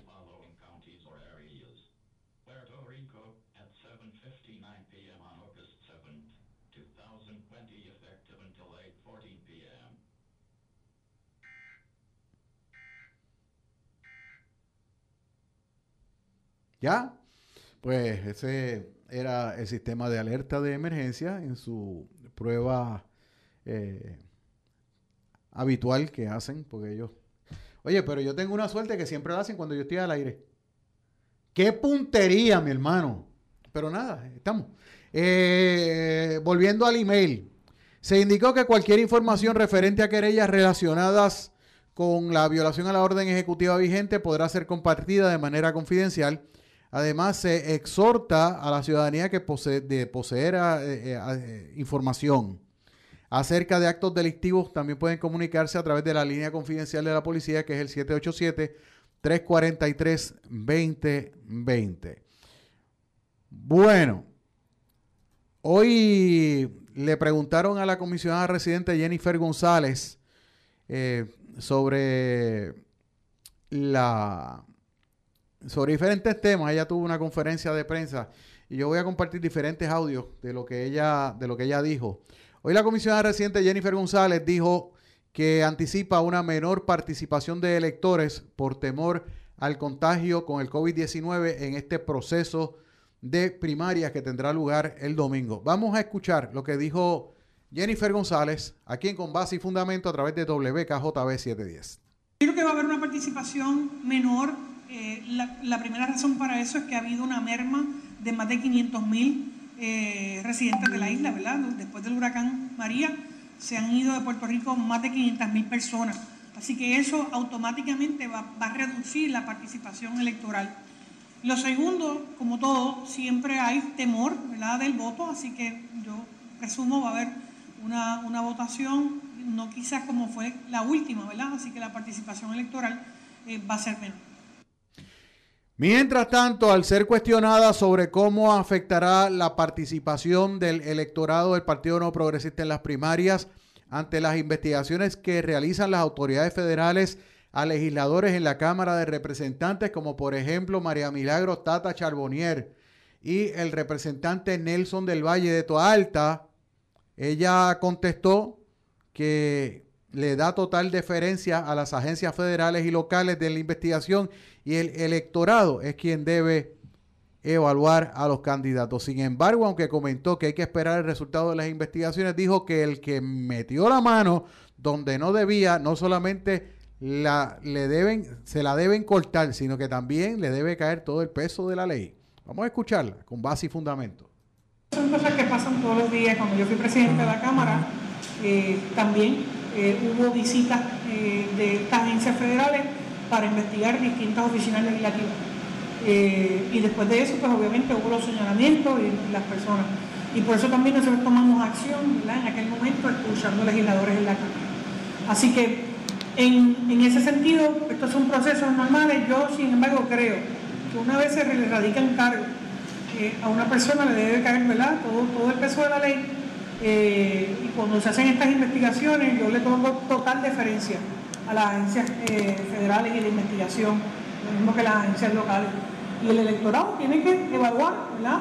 cuál va a ser su, manera de actuar sobre esta hay ocasiones que se radican cargos, hay ocasiones que no, que son personas que están, que pueden proveer información sobre investigaciones en curso de otras personas. Hasta que no haya la radicación de cargos es muy difícil ¿verdad? saber, investigaciones siempre hay. Eh, hay que esperar ¿verdad? cuáles van a ser las acciones, si hay un gran jurado, si no lo hay. Eh, yo, yo les digo, el que metió la mano donde no debía, no solamente se la deben cortar, le debe caer todo el peso de la ley. Y esto es nada distinto. Toda la vida de mi carrera política he actuado igual y eso no va a cambiar. Bueno, pues eso fue lo que dijo la comisionada residente Jennifer González sobre este particular. Ella misma acepta de que no esperan tanta participación en el evento primarista del domingo. Yo soy de los que piensa de que nosotros vamos a conocer resultados bien temprano, de que no nos vamos a amanecer a pesar de la gran cantidad de de electores, eh, digo, de, de, candidatos que hay. Yo creo que, pues, si hay voto, voto electrónico, yo creo que, eh, salimos de esto inmediatamente, casi rápido y vamos a conocer los resultados eh, pronto. O sea que no creo que, no creo que sea algo que se extienda más allá de las 10 o de las 11 de la noche.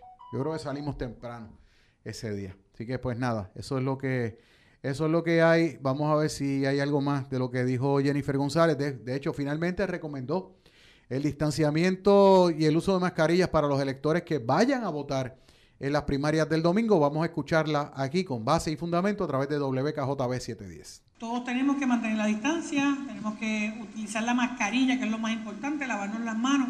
Así que esto no debe ser muy distinto a cuando usted va al supermercado cuando usted va a las tiendas, ¿verdad? Eh, usted toma unas medidas de precaución, pues es lo mismo. Eh, lo único aquí debería ser, ¿verdad? Mucho más rápido. Eh, así que yo creo que esos protocolos están, están en, en efecto. Eso fue lo que dijo la comisionada residente Jennifer González.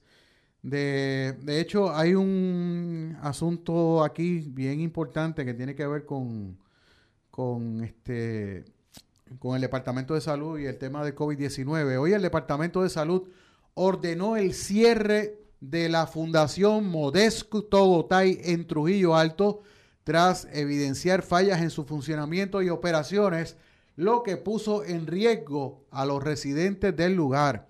La intervención en el centro que alberga a personas con eh, diversidad funcional estuvo a cargo del personal de la Unidad de Investigaciones, la División de Discapacidad Intelectual, Salud Ambiental, SARAF, todos adscritos al Departamento de Salud. La movilización de salud se originó tras denuncias del propio personal que labora en la División de Discapacidad Intelectual, que alertó sobre irregularidades que evidenciaron en él que el hogar no cumplía con los requisitos mínimos para operar, por lo que se procedió a remover y reubicar a los residentes, así como a su cierre. Jesús Hernández, director de la Unidad de Investigaciones, quien dijo que allí residían 47 personas, de los cuales 41 son pacientes adscritos al Departamento de Salud, dijo que durante su visita al centro evidenciaron fallas severas en el manejo de alimentos, así como un inventario de alimentos expirados, del mismo modo, no se cumplía con la cantidad adecuada de personal para atender a los pacientes. También observamos la falta de higiene e infraestructura no adecuada para atender las necesidades de los residentes. ¡Wow! Entre otras irregularidades encontraron medicamentos expirados sin su debida rotulación, excremento de los matres y personas durmiendo en el piso. Tras la orden de cierre, la administración de la Fundación Modesto Gotay se comprometió a realizar las gestiones necesarias para cumplir con los señalamientos del Departamento de Salud que obliga a que la entidad permanezca cerrada hasta que sea inspeccionada nuevamente y obtenga el permiso de la agencia para reanudar operaciones. Presos los deben meter, de verdad. Con todas estas cosas que, que encontraron, estamos hablando de maltrato institucional contra personas con diversidad funcional, con discapacidad intelectual, como dicen aquí. De verdad que esto ofende. O sea, y estamos hablando de una entidad sin fines de lucro que recibe fondos del gobierno. O sea, excremento en los matres, gente durmiendo en el piso. Concho. Dice eh, Hernández, o no, la doctora Joan Rivera, que es la directora de la División de Discapacidad Intelectual. Tenemos el deber y la responsabilidad de garantizar la salud y la seguridad de todos nuestros participantes, asegurándonos de que los servicios que se ofrecen sean de calidad en un ambiente limpio y respetando siempre su dignidad como seres humanos. Reafirmamos nuestro compromiso de continuar monitoreando todos los centros en los que residen personas con discapacidad intelectual, especialmente los que están bajo nuestra división. Por favor, háganlo independientemente de donde se trate, donde sea, en el pueblo que sea, porque aquí la dignidad del ser humano es inviolable. Y estamos hablando de seres humanos, no estamos hablando de animales. Por favor, hasta los animales los tratan mejor. Finalmente adelantó que estarán vigilantes para que este escenario no se vuelva a repetir. Este fue un operativo para salvar vidas. Que no le quepa duda a ningún otro centro que los estaremos monitoreando. Estas personas por su condición ya viven en un ambiente vulnerable y somos nosotros los responsables de velar porque no se le viole ninguno de sus derechos, incluyendo la salud y la vida. Termina el comunicado del Departamento de Salud sobre este particular. Mientras tanto, en una nota que vamos a compartir con ustedes, eh, hoy el, aduana eh, arrestó a cuatro individuos contrabandeando 614 libras de cocaína por Cabo Rojo. Dice que el personal de aduanas y protección de fronteras, la patrulla de fronteras y eh, las operaciones aéreas y marítimas interceptaron a cuatro hombres que fueron divisados contrabandeando 614 libras de cocaína cerca de Cabo Rojo. El valor estimado del contrabando incautado es de 7 millones de dólares. A últimas horas de la tarde del jueves, un agente de la patrulla de fronteras detectó una embarcación con las luces apagadas con personas a bordo cerca de la villa pesquera de Cabo Rojo, descargando artículos en un vehículo que estaba estacionado cerca. La gente solicitó asistencia. Un avión de patrulla marítima eh, de operaciones marinas y aéreas que realizaba un patrullaje de seguridad detectó que una lancha, una embarcación, eh, tenía las luces apagadas en dirección eh, sur a alta velocidad. Eh, este avión de las agencias federales mantuvo vigilancia de la embarcación sospechosa, la interceptaron y arrestaron a dos hombres que estaban a bordo. Mientras tanto, en tierra, la patrulla de fronteras junto a personal de la Policía Municipal de Cabo Rojo. Repito, la Policía Municipal de Cabo Rojo interceptaron el vehículo sospechoso en el área de la playa Pitahaya y arrestaron a dos hombres, mientras que un tercer individuo se fugó y encontraron 11 paquetes de cocaína que totalizaban 614 libras. La administración de la Agencia Federal de Control de Drogas eh, la DEA asumió la custodia de las drogas, así como de los cuatro individuos, dos que son de nacionalidad dominicana y dos que son ciudadanos estadounidenses para la investigación y su enjuiciamiento. Eh, esto es lo que hay. este grupo de atención de frontera está destacado en la antigua base Reimi de Aguadilla y cubre unas 6.000 millas cuadradas de agua y tierra, incluyendo la franja de 12 millas de agua territorial que rodea el archipiélago de Puerto Rico. Así que eso es, eso es lo que hay. Confidencias anónimas. Pueden llamar al 1-800-981-1313. Yo voy a estar publicando esto en la, en la calle digital tan pronto termine el programa porque tengo fotos del tengo fotos de lo, de la, del perico que cogieron los federales y la patrulla la patrulla de fronteras y la policía municipal de Cabo Rojo durante el día de hoy. Así que eh, bien hecho por los muchachos de la patrulla de fronteras y de la policía municipal de Cabo Rojo por este por esta incautación. Bueno, son las 8 o 14 minutos en la noche.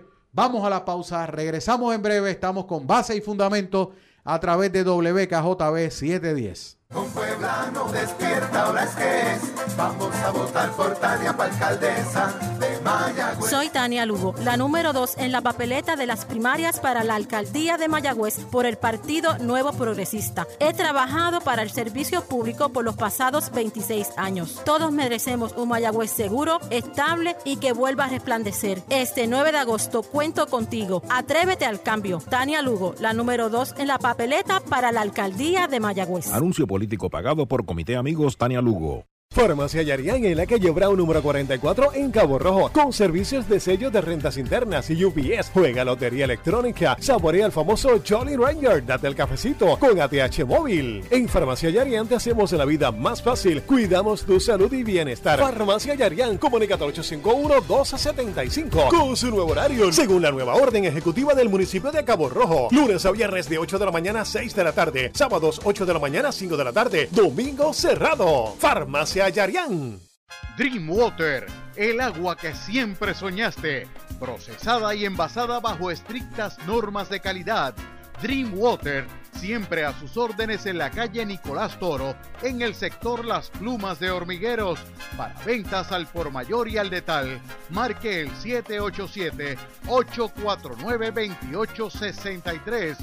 Dreamwater. Laboratorio Clínico Génesis. Hacemos todo tipo de análisis clínico. Aceptamos la mayoría de los planes médicos. Damos servicio a domicilio. Atendido personalmente por la licenciada Ailín Ramos. Laboratorio Clínico Génesis. Calle Néstor Torres número 31 en el poblado Rosario en San Germán. Teléfono 787-265-2336. Mi pueblo es historia. Es sudor. Mi pueblo es música. Mi pueblo es estilo. Es raza de mil colores. Mi pueblo es café. Friends Café, ahora con Servicarro, marginal de la carretera número 2, West en Plaza frente al Mayagüez Mall. Sintoniza todos los sábados por WKJB 710 AM el programa Tus sábados con Axel Cruz. Entrevistas, chinchorreo, actividades, farándula y mucho más. Tus sábados con Axel Cruz por WKJB 710 AM y WKJB710.com. Ahora en su nuevo horario, sábados a las 12 del mediodía por WKJB 710 AM y WKJB710.com. Escuche este domingo 9 de agosto, Primarias 2020 por WKJB y WPRA desde las 5 de la tarde, moderado por el periodista Julio Víctor Ramírez Hijo. Entrevistas e información sobre resultados de las primarias en los pueblos del oeste y a nivel nacional. Infórmate primero escuchando Primarias 2020 con Julio Víctor Ramírez Hijo por WKJB 710 AM y WPRA 990. Regresa el periodista Julio Víctor Ramírez Hijo a su programa Con Base y Fundamento. Bien amigos, son las 8.18 minutos en la noche. Esto es Con Base y Fundamento a través de WKJB 710. Hermes Mato Jr. en la dirección técnica, Julio Víctor Ramírez Hijo de la calle digital, recordándoles que este próximo domingo tenemos programación especial de primarias a partir de las 5 de la tarde en WKJB 710 y en WPRA 990. Vamos a estar trayendo resultados, vamos a estar trayendo entrevistas, reacciones. Nosotros vamos a estar cubriendo desde temprano, o sea, vamos a estar corriendo eh, buscando entrevistas desde temprano para acumular material para la transmisión de, la tarde, pero que este, vamos a estar también coordinando eh, ya para contar con recursos aquí en la emisora para poder comentar lo que va a estar pasando aquí en, eh, en el proceso primarista de este próximo domingo. No sé si tenemos gente en la línea telefónica. Eh, son las 8.19 minutos en la noche aquí en Con y Fundamento a través de WKJB 710, en lo que si acaso se produce una llamada, alguna llamada al 832-4592 y el 832-4050, pues le comparto lo siguiente. Hoy el juez Denis Feliciano encontró causa probable para arresto y le impuso una fianza de 20 mil dólares a Odali Santiago Pérez, de 20 años, residente en el barrio Oaxaca de San Sebastián, por el delito de agresión sexual contra una menor de edad. La agresión consiste en que ésta, a sabiendas, llevó a una menor, no dicen de qué, qué edad tiene la menor, a sostener relaciones sexuales con un adulto sabiendo que ésta no tenía la edad para consentir. Esa, eso es una situación bien, bien seria. Ustedes, nosotros cuando estaba, cuando éramos muchachos, le decíamos que eso olía fiscal. Cuando este, recordamos que nosotros pues estábamos en la escuela, ya teníamos 17, 18 años. Eh, mi, cuando yo me gradué de high school, yo que tenían 17 años, como quiera. Pero siempre venían eh, muchachitas de, de la intermedia, o, de, o del noveno grado o del décimo grado. Y entonces, pues nos decían, ten cuidado que eso huele a fiscal. Nos decían eso a nosotros y pues, eh, por algo lo decían. Pues esto, esto, esta es la razón por la que dicen esa, esa situación. Llevó a esta menor a sostener relaciones sexuales con un adulto y la cuestión es que a ella la acusaron también por agresión sexual en, en este tipo de modalidad. Porque tan malo es el que mata a la vaca como el que le aguanta la pata. Y perdónenme la, analogía, pero eh, eso, eso es así. Tan malo es el que hace como el que, el que permite que se haga, porque es cómplice. Bueno, seguimos acá con base y fundamento. Acuso recibo de un mensaje que me envían del municipio de San Germán, donde indican que el alcalde de San Germán, Isidro Negrón Irizarri, hizo entrega de un incentivo económico de 200 dólares a 257 graduados de cuarto año en escuelas de San Germán. La entrega de los cheques ocurrió en el estacionamiento del parque acuático Surf and Water Park y se dio bajo estrictas medidas de seguridad eh, de hecho y distanciamiento. El método utilizado fue de drive-thru, o sea, servicarro, y se le exigió a los asistentes el uso de mascarilla y la permanencia dentro de los automóviles. Imagínate tú, por 200 pesos se queda dentro del carro, imagínate.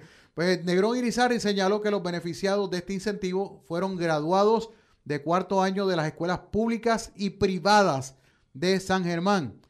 El alcalde indicó en un comunicado de prensa que nos hizo llegar que este es otro compromiso que se hizo y se cumplió con los jóvenes estudiantes, que es una manera de motivarlos a que continúen estudiando, estudiando y una forma de premiar el esfuerzo y el trabajo que estos hacen durante todo un año. Así también una forma de reconocer el sacrificio de muchos años de estudio, tanto de ellos como de sus padres que los han estado apoyando, expresó el alcalde Negrón Irizarry. El primer ejecutivo municipal exhortó a los jóvenes a continuar estudiando e indicó que en las próximas semanas se estará haciendo entrega de cheques de 100 y 75 dólares a los graduados de alto honor y honor de las escuelas públicas Lola Rodríguez de Tío y Laura Mercado de San Germán. Me dice Hermes que tenemos a alguien en la línea telefónica, vamos a atender inmediatamente. Buenas noches, estamos en el aire. Buenas noches, Julio Víctor. Él habla. Mira, Julio Víctor, este, eh, estoy tratando de comunicarme contigo. Es de, verdad que perdí mi casa y todo lo que tenía en la casa en San Germán. Ajá, ¿en qué parte de San Germán fue, señor? El, barrio Caín Alto. Caín Alto. Sector, Saavedra. Ok, barrio Caín Alto, déjame anotar eso.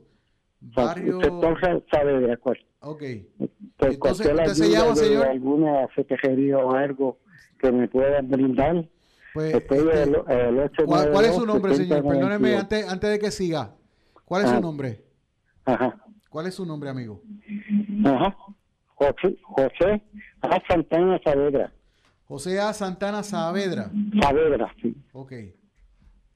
Ha tratado de comunicarme contigo, pero se me ha ido la llamada rápido. Ok, pero ya, ya está, este, ya está, ya conectado de- aquí. de Y entonces, comunicarme contigo. sí, entonces, este, repito, porque es que estoy escribiéndole, Ajá. estoy escribiéndole a una persona que, que eh, toma decisiones allí en el municipio de San Germán para que lo vayan a visitar. Sí. Entonces me dice que usted vive en En Alto. Saavedra. ¿Ah? En Ya, ya, Saavedra. hacen, ya hacen 36 días, nene. Y me quedé como, como, como empecé cuando nací.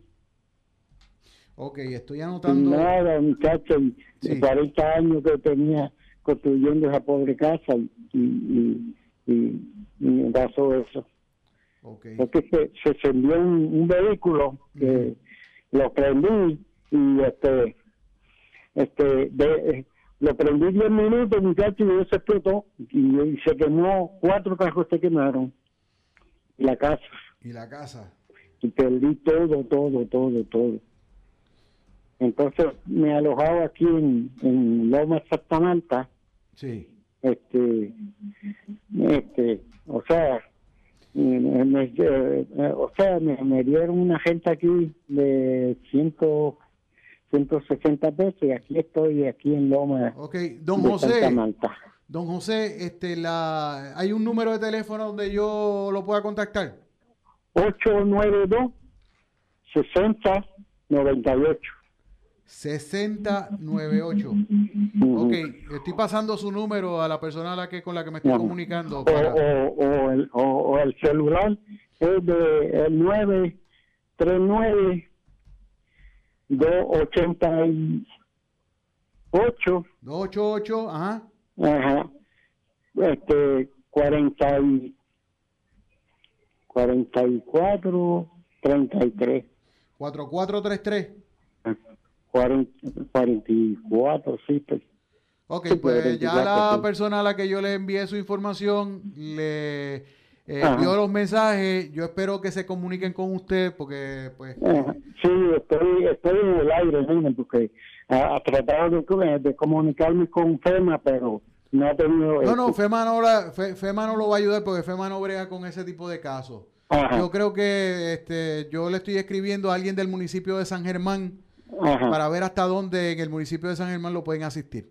Sí, sí. ¿Está bien? Este, porque ahí uno, eh, ni, ni a, Jorge- a San Germán fui y llené unos papeles y eso y todavía no, no recibí No, pues, pues, respuesta. ya, ya saben, ya saben allí que yo sé lo que hay y este, lo Ajá. estoy poniendo al tanto de eso.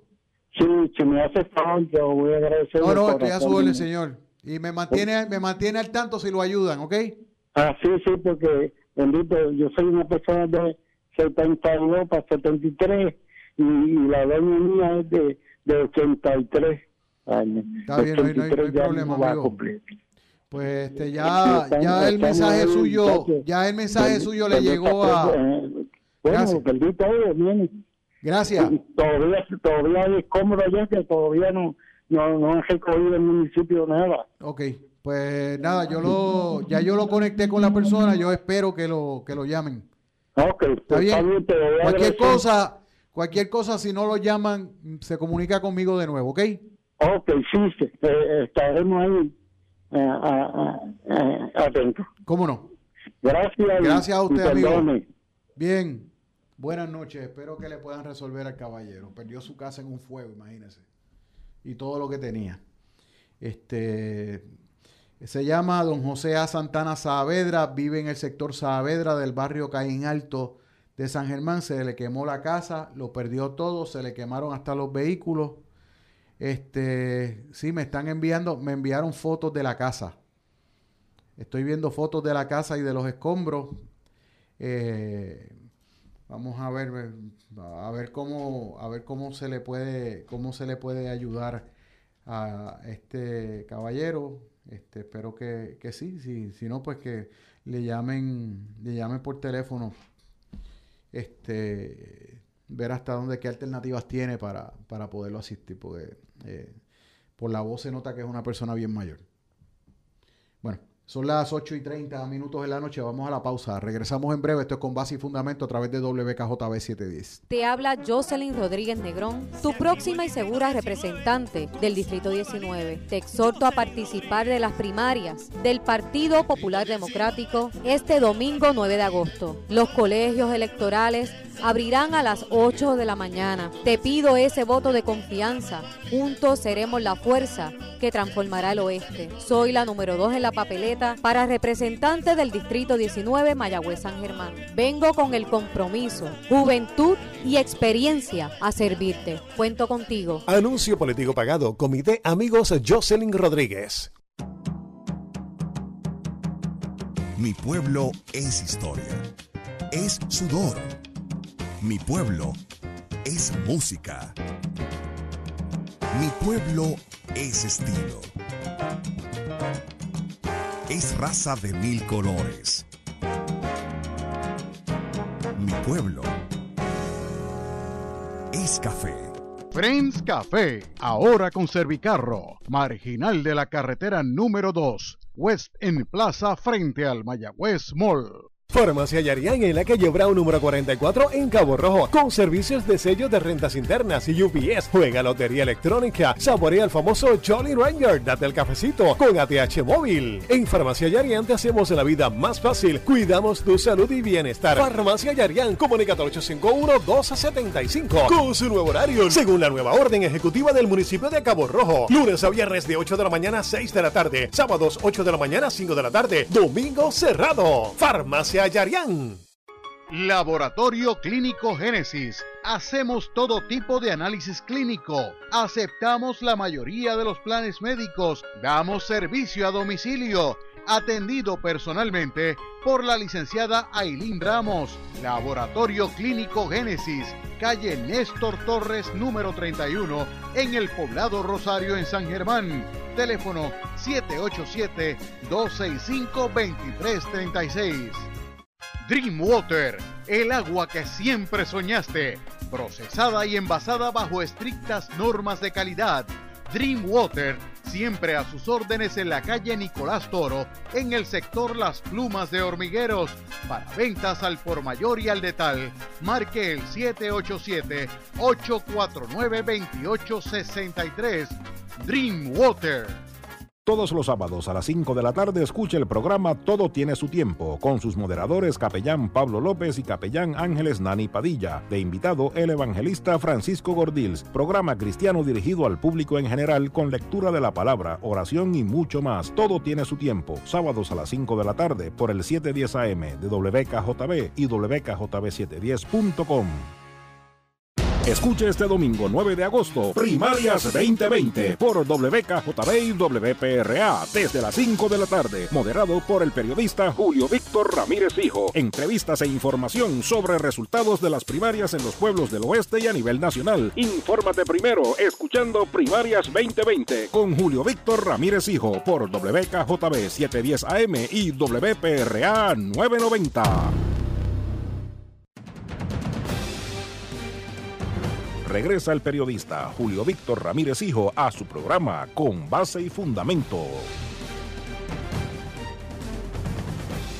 Bien amigos, son las 8.32 minutos de la noche. ¿Cómo funciona esto? De verdad que esto eh, me da gusto estar en los medios de comunicación y ayudar a la gente de la manera en que nosotros le ayudamos. Eh, hubo respuesta a la llamada de don José. Me dicen que estuvieron allí, pero que vuelven. Que vuelven allá a la casa, van a cotejar este próximo lunes con servicio al ciudadano eh, y van a chequear el estatus del caso de don José Santana Saavedra, de allí del barrio Caín Alto de San Germán.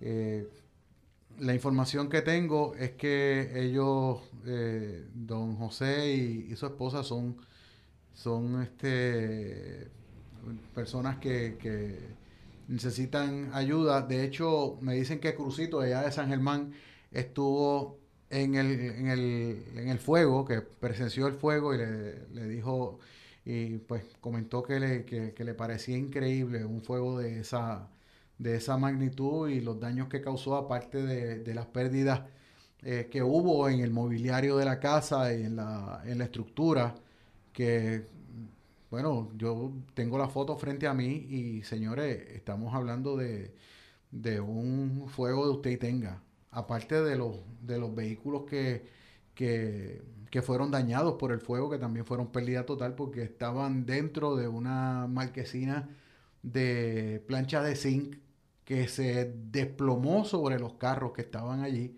y el fuego se propagó hacia los vehículos que se quemaron también.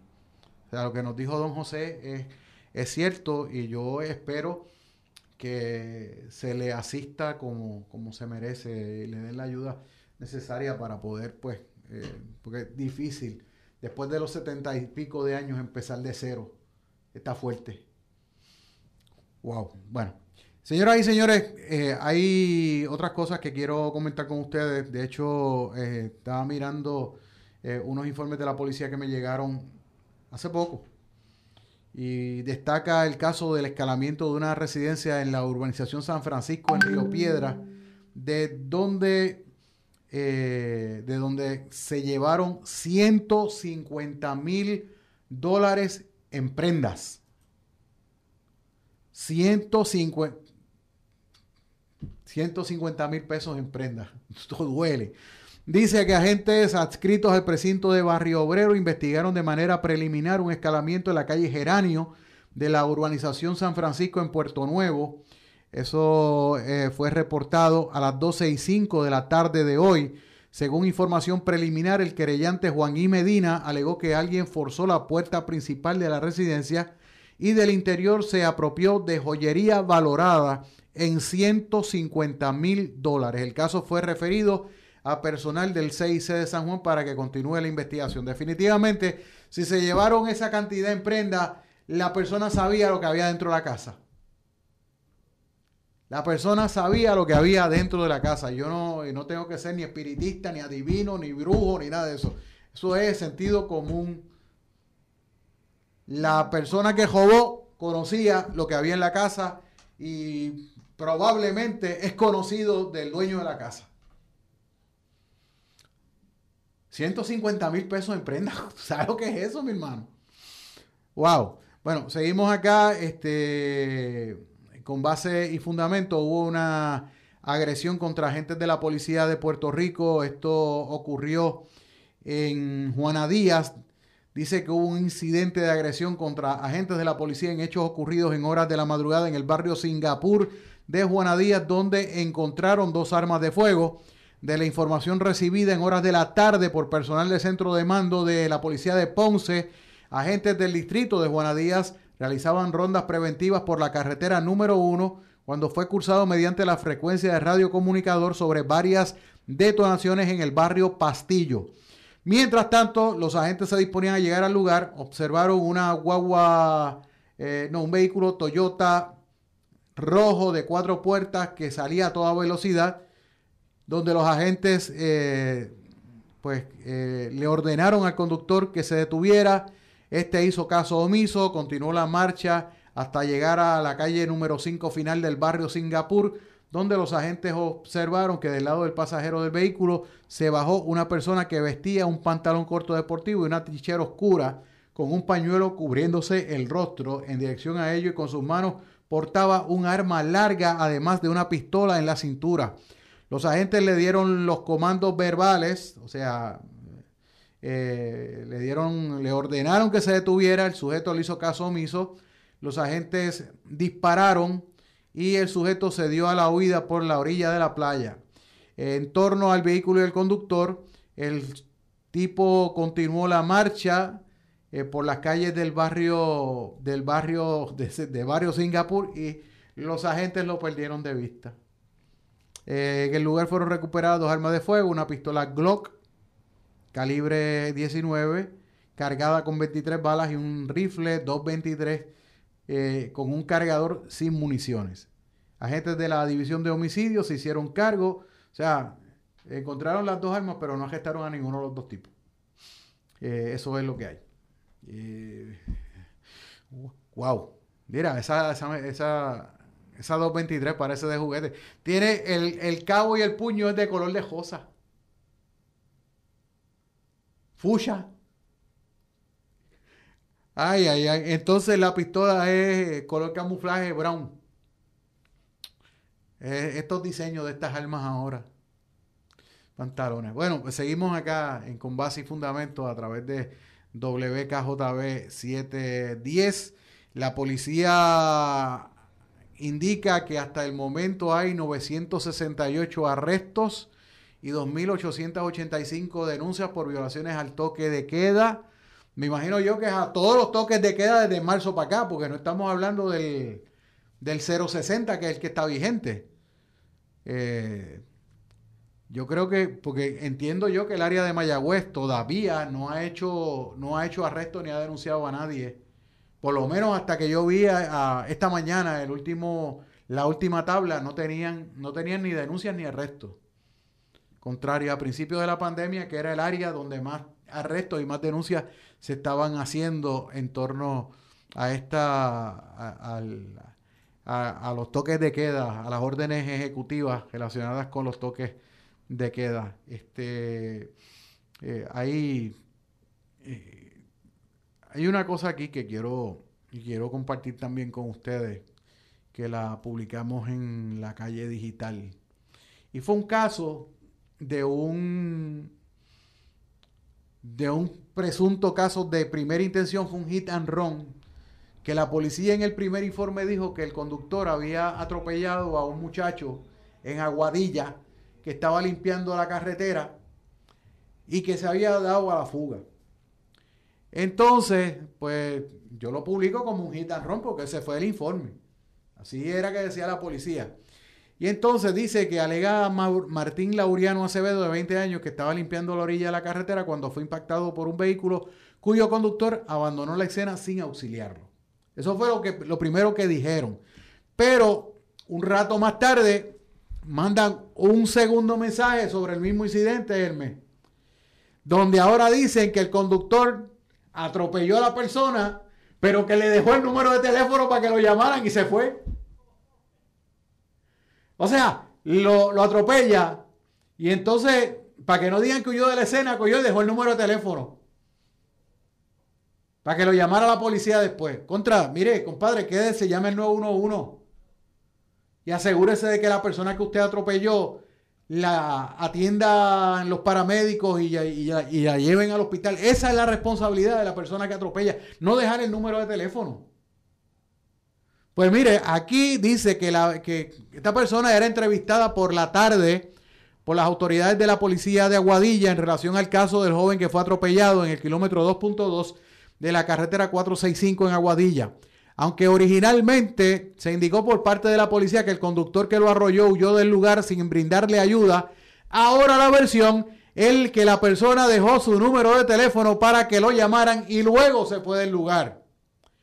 El informe indica que Martín Laureano Acevedo, de 20 años, se encontraba en el lugar con otros compañeros de trabajo. Aparentemente trabajan para una compañía que da mantenimiento a unos tramos de carretera porque hay unas eh, empresas que contratan compañías de limpieza de, landscaping y de, eh, para, hacerle mantenimiento al, al, frente de la carretera que queda frente a sus negocios. O, aquel famoso programa Adopte la Carretera que, la gente podía ser hasta una familia que cogían, adoptaban la carretera, ponían el letrero con el nombre de ellos y ellos se encargaban de mantener limpios los alrededores de, la, de la carretera. Pues el asunto es que estaba realizando labores de limpieza a orillas de la carretera cuando fue impactado por un vehículo.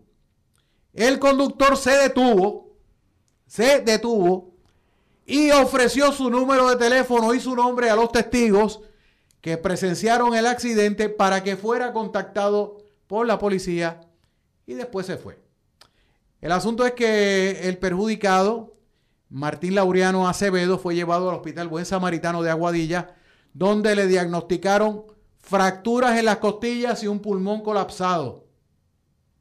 Le dieron duro. Eh, se dijo que estaba estable dentro de su condición, pero fue referido al centro médico de Río Piedras. O sea que quizás estaba estable dentro de la gravedad, porque tú sabes lo que es tener un pulmón colapsado, eso no es de amigos, eso de verdad, este, estamos hablando de una cosa seria. Al peatón se le realizó la prueba de sangre para determinar presencia de alcohol en el organismo, que tenían que hacer la prueba de sangre al conductor. Por eso no se quedó en la escena. Pero si el muchacho lo que hacía era limpiando la cajetera, ¿cómo podía...? O sea, ¿y qué tiene, qué tiene que ver que hubiese bebido o no? O sea, él es el peatón. Está limpiando, o sea, no está jugando, no está caminando por el medio de la calle ni nada de eso. Pero ah, hay cosas a veces que yo no las entiendo, de verdad. Ay, Dios mío, no sé. ¿eh? Hay, hay, cosas que me, me tienen que hacer un mapa para yo poderlas entender. 8 y 45, vamos a la pausa. Regresamos en breve. Esto es con base y fundamento a través de WKJB 710. Farmacia Yarián en la calle Brown número 44 en Cabo Rojo. Con servicios de sello de rentas internas y UPS. Juega lotería electrónica. Saborea el famoso Jolly Ranger. Date el cafecito con ATH móvil. En Farmacia Yarián te hacemos la vida más fácil. Cuidamos tu salud y bienestar. Farmacia Yarián. Comunica 851-1275. Con su nuevo horario. Según la nueva orden ejecutiva del municipio de Cabo Rojo. Lunes a viernes de 8 de la mañana a 6 de la tarde. Sábados 8 de la mañana a 5 de la tarde. Domingo cerrado. Farmacia Yarián. Mi pueblo es historia. Es sudor. Mi pueblo es música. Mi pueblo es estilo. Es raza de mil colores. Mi pueblo es café. Friends Café, ahora con Servicarro, marginal de la carretera número 2, West en Plaza frente al Mayagüez Mall. Dream Water, el agua que siempre soñaste, procesada y envasada bajo estrictas normas de calidad. Dream Water, siempre a sus órdenes en la calle Nicolás Toro, en el sector Las Plumas de Hormigueros. Para ventas al por mayor y al detal, marque el 787-849-2863. Dream Water. Laboratorio Clínico Génesis. Hacemos todo tipo de análisis clínico. Aceptamos la mayoría de los planes médicos. Damos servicio a domicilio atendido personalmente por la licenciada Ailín Ramos. Laboratorio Clínico Génesis, calle Néstor Torres número 31, en el poblado Rosario en San Germán. Teléfono 787-265-2336. Todos los sábados de 4 y 30 a 5 de la tarde escucha al evangelista capellán Francisco Gordils y a la hermana Diana Dávila en su programa Voces de Avivamiento, donde estarán exponiendo la palabra. Sábados de 4 y 30 a 5 de la tarde, Voces de Avivamiento por WKJB 710 AM y WKJB710.com. Escuche este domingo 9 de agosto, Primarias 2020 por WKJB y WPRA desde las 5 de la tarde, moderado por el periodista Julio Víctor Ramírez Hijo. Entrevistas e información sobre resultados de las primarias en los pueblos del oeste y a nivel nacional. Infórmate primero escuchando Primarias 2020 con Julio Víctor Ramírez Hijo por WKJB 710 AM y WPRA 990. Regresa el periodista Julio Víctor Ramírez Hijo a su programa Con Base y Fundamento. Bien amigos, son las 8.48 minutos en la noche. Esto es Con Base y Fundamento a través de WKJB 710. Hermes Mato Jr. en la dirección técnica. Julio Víctor Ramírez, hijo de la calle digital. Estamos con ustedes hasta las 9 de la noche. Ya mismito terminamos aquí en el programa de mayor audiencia en la radio del oeste de Puerto Rico a esta hora con base y fundamento. Tengo una, una noticia que compartir con ustedes eh, y es la intervención que hubo con un famoso reggaetonero esta tarde. Todo por cometer la estupidez la imprudencia, porque es que tiene que saber que lo que está haciendo es ilegal, pero como quiera lo hizo, Y lo cogieron. Y yo voy a decirle de quién se trata inmediatamente.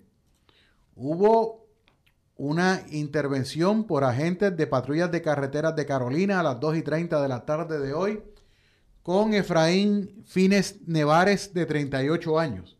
Si yo le digo Efraín Fines Nevares de 38 años, ustedes me van a decir que a ese señor en su casa le guardan el almuerzo y lo conocen allí. Pero si yo le digo que es Tito el Bambino, pues ya ustedes saben que lo que van a pensar primero es Dios lo bendiga. Pues lo cogieron esta tarde conduciendo un Ford Track por la vía pública en la calle Yunquecito en Carolina. El asunto es que eh, la agente Melody Mejía de la División de Patrullas de Carreteras de Carolina intervino con Tito el Bambino mientras conducía un Ford Track Yamaha 350 Banshee, eh, color eh, blanco y rojo. El caso quedó citado para el 13 de agosto en el Tribunal de Carolina y Tito el Bambino se expone a una multa de mil a cinco mil dólares, que eso para él eso es menudo. Y la confiscación del Ford Track por violar la ley 22 de tránsito que prohíbe que se maneje en Ford Track por la vía pública. O sea, primero a los Ford Track no le dan, no le dan tablilla, precisamente por eso mismo, para que no eh, transiten por la vía pública. Yo, yo quiero ver este fin de semana, particularmente mañana, todas esas caravanas que van a hacer todos estos candidatos que están participando en las primarias, a ver quién se va a atrever a tener gente con Ford Track en las caravanas, a sabiendas de que es ilegal transitar en ellas. Pero eso fue lo que pasó esta tarde, eso fue a las 2 y 30 de la tarde en la calle Yunquecito de Carolina, cuando intervinieron con Tito el Bambino por estar manejando un, un Ford Track, un Banshee 350 Yamaha, eh, que era el que estaba manejando. Así que pues se expone a una multa de mil a cinco mil dólares, que pues como le digo, el tipo es multimillonario, así que pues eso para él es menudo. Eso él lo tiene en una carterita de estas que usaban las abuelas de nosotros para guardar los chavos prietos y los bellones. Pues eso lo tiene ahí. Eh, y ahora se expone a que le confisquen el Ford Track. Eh, si se lo confiscan, pues también tiene chavo para comprarse otro. Pero, por favor, córralo en terrenos privados. No lo coja por la cajetera, no sea bruto. Hay gente que lo que tienen es un mime brincándole cuica dentro del espacio donde va el cerebro, de verdad. O que se creen que están tan protegidos por la ley que se creen que van a salir a... Que, que no le va a pasar nada no le van a hacer absolutamente nada si cometen alguna infracción de tránsito o alguna violación de ley. Pero, nada, 8.52 minutos en la noche, esto es con base y fundamento a través de WKJB 710. Tengo una cosita que comentar antes de irme, porque esto tiene que ver con las primarias de este próximo domingo. Y yo quiero establecer una comparación con la diligencia en que algunas personas manejan sus campañas con respecto de los medios de comunicación y de la prensa. Y no estamos hablando de anuncios, sino de mantenerse en comunicación con los periodistas. Miren qué cosa. A mí, el querido amigo y hermano Misael Valga me envió ya la lista de las horas y las escuelas donde líderes políticos del Partido Popular Democrático en el área oeste van a estar votando este domingo. Las horas y las escuelas. Para si a uno le interesa ir a ir a este, entrevistarlo, pues uno saber a dónde ir, cómo llegar, etcétera. Estoy viendo que, pues mira, eh, estoy viendo que, mira, la, la eh, por ejemplo, pues me envían información sobre, pues, el representante Carlos Bianchi, el alcalde de Pedro García de Hormiguero, el alcalde Jorge Esteves de Añasco, el alcalde de Cabo Rojo, Roberto Bobby Ramírez, el alcalde de San Germán Isidro Negrón Irizarri, el ex representante Charlie Hernández, que ustedes saben que está bien cerca de la alcaldesa de San Juan, Carmen Yulín Cruz, en este proceso primarista, eh, de Joel Sánchez, candidato al Senado de Mayagüez Aguadilla, y Migdalia González, etcétera. Este, y nos dan la información de dónde es que van a estar votando estos, estos líderes políticos. Yo no tengo la más remota idea de dónde van a estar votando otros candidatos políticos de otros partidos políticos, digo, el otro partido político que participa en primarias del PNP, pero, o sea, si por lo menos eh, hicieran la gestión, porque uno va y los cubre, uno va y los cubre, o sea, uno va y les, les cubre y le, y le da espacio si uno entiende que es noticia lo que están diciendo. Pero lamentablemente nos estamos dando con personas que tristemente han estado demonizando a la prensa, diciendo que la prensa es mala, que la prensa no los ayuda, pero contra sí. Por, por un lado, yo tengo gente que me está dando la información de los lugares donde van a estar votando sus líderes políticos para saber, ¿sabes? Para uno estar claro dónde van a estar y uno poder ir y coordinar las entrevistas con tiempo. Pues mire, mira, haz lo propio. Yo no tengo ningún problema, yo cubro a todo el mundo. Pero yo no soy adivino, yo no sé dónde va a votar fulana de tal, o dónde va a votar fulano de tal, o va a votar la candidata tal, o el aspirante tal. O sea, mi, mi email lo conoce todo el mundo y quien no lo conoce es bien fácil, bien fácil. Es bien fácil. Julio Víctor JR, Julio Víctor Junior arroba gmail.com. Es bien fácil. Julio Víctor JR, todo corrido. Y en minúscula, Julio Víctor JR arroba gmail.com. Me envían esa información y yo con gusto, si entiendo pertinente, voy y los cubro.